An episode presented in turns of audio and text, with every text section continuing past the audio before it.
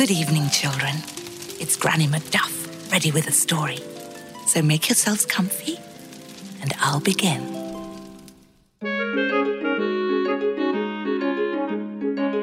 Once upon a time, in a land called Sweden, there lived a princess called Ebba. Her father was the mighty warrior king Bjorn. Together with his queen, Brenna, they kept kingdom safe, and the people loved them for it. The queen, too, was a warrior, and their daughter just like them. She was fierce, and that was all she knew how to be. She never wanted to let anyone in. In fact, her room was even a fortress in itself. Set in the tower above the walls of the castle, Ebba's apartment had 12 windows, which looked out in every possible direction, allowing her to survey all the kingdom. It was also magical. When she looked out of the first window, her sight was sharper than any others. From the second, she could see even better.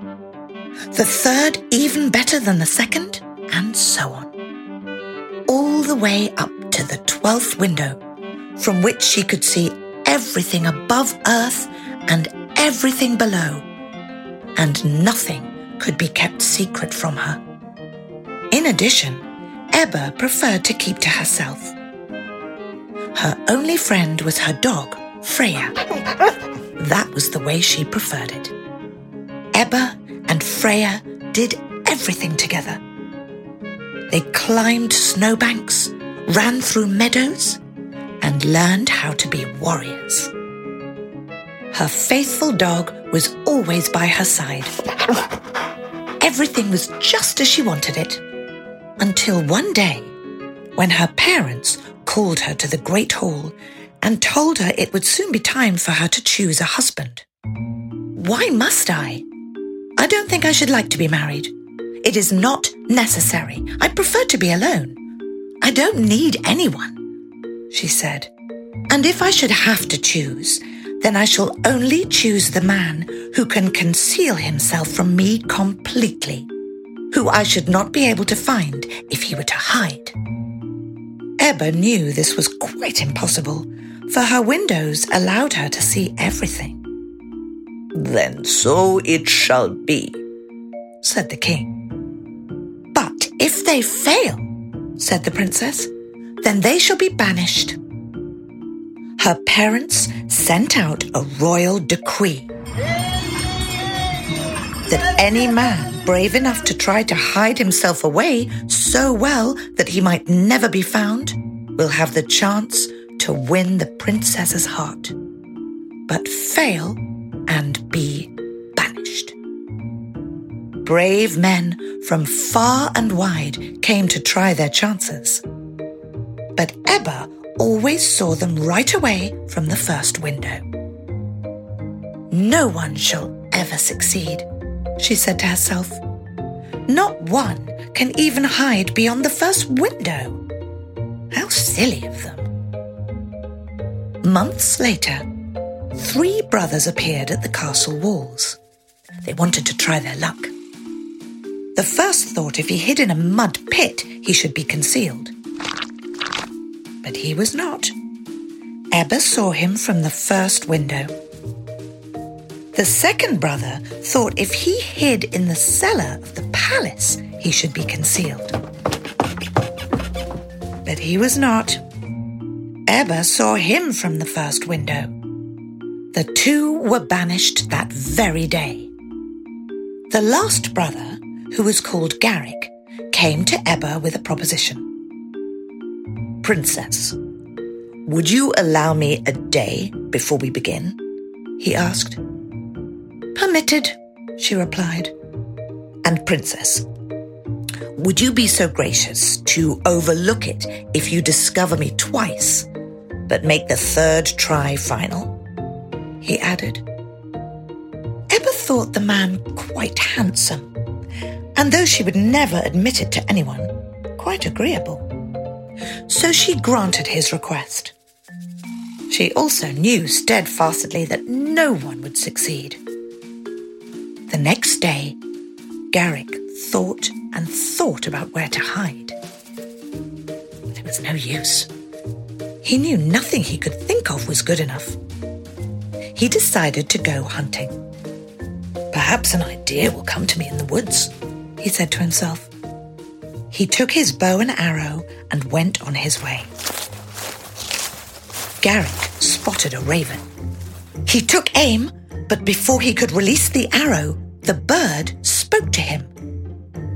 Ah! Don't shoot! I will reward you, said the raven. Garrick paused, and the raven flew away. He put down his bow, and on he went to the lake, where he spotted a lovely fish swimming about. A good dinner that will make, he said, and he aimed. Don't shoot! I will reward you, said the fish. Garrick paused, and the fish swam away. He put down his bow, and on he went deeper into the woods, where he spotted a fox who had hurt his foot. Garrick took aim.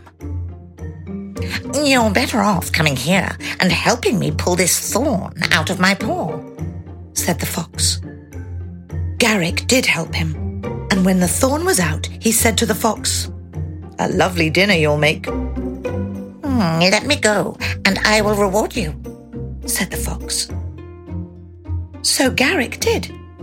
He let the fox go and went home. The next day, Garrick still could not figure out where to hide himself. He went into the woods and found the raven. Raven, I let you live. Now, tell me, where shall I hide myself so that the princess will not see me? The raven took time and put much thought into it. Finally, she said, Ah, I know where. She fetched an egg from her nest, cut it in two, and shut Garrick inside it. Then she sealed it back up into one, making it whole again, and sat on it.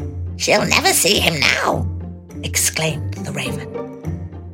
When Ebba went to the first window, she could not see Garrick, nor could she from the second, third, or fourth. All the way to the eleventh window she went. Ebba was quite uneasy by now, for she only had two windows left. But from the eleventh window, she spotted him in the egg under the raven. Clever, but not clever enough, she said. The next day, Garrick was once again at a loss of where to hide. So he went to the lake and found the fish. Fish, I let you live. Now tell me, where shall I hide myself so that the princess will not see me? The fish took time and put much thought into it. Finally, he said, I know where. I will hide you in my stomach. The fish swallowed him up and dove down into the depths of the lake. She'll never see him now, he exclaimed. When Ebba went to the first window, she could not see Garrick, nor could she from the second, third, or fourth. All the way to the twelfth window she went. Ebba was even more uneasy than the day before, for now she only had one window left. But there he was. She could see him clear as day from the twelfth window, inside the fish's belly. Clever, but still not clever enough, she said. On the third and final day, Garrick was once again at a loss. He went into the forest and found the fox. Fox, I let you live. Now, tell me, where shall I hide myself so that the princess will not see me? The fox took time and put much thought into it. Finally, he said, Hmm, I know where. The fox led Garrick to a spring, and from there he jumped into the water.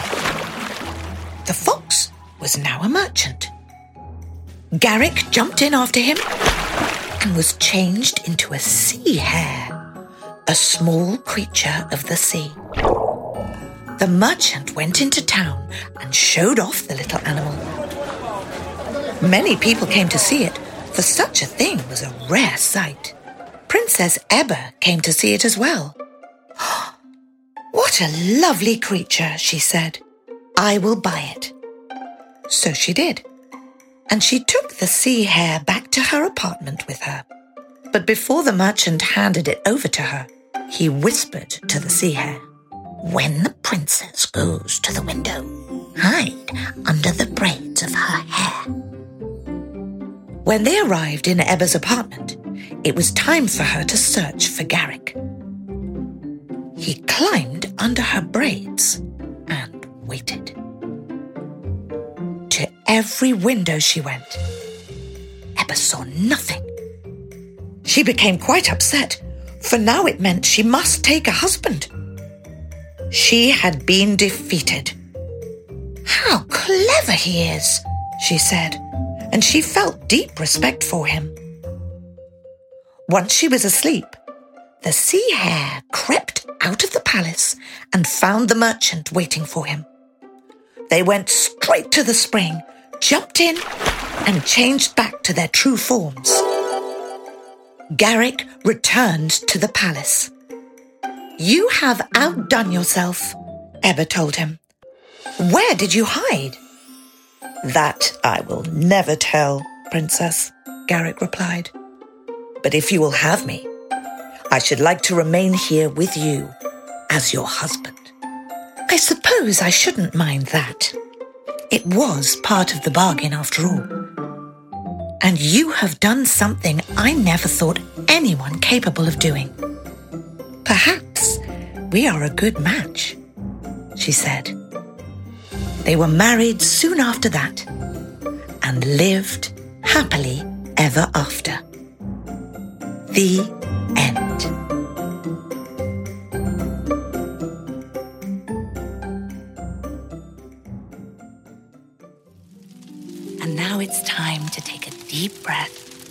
Close our eyes, so that we may drift off into a world of our own adventure. Good night, children.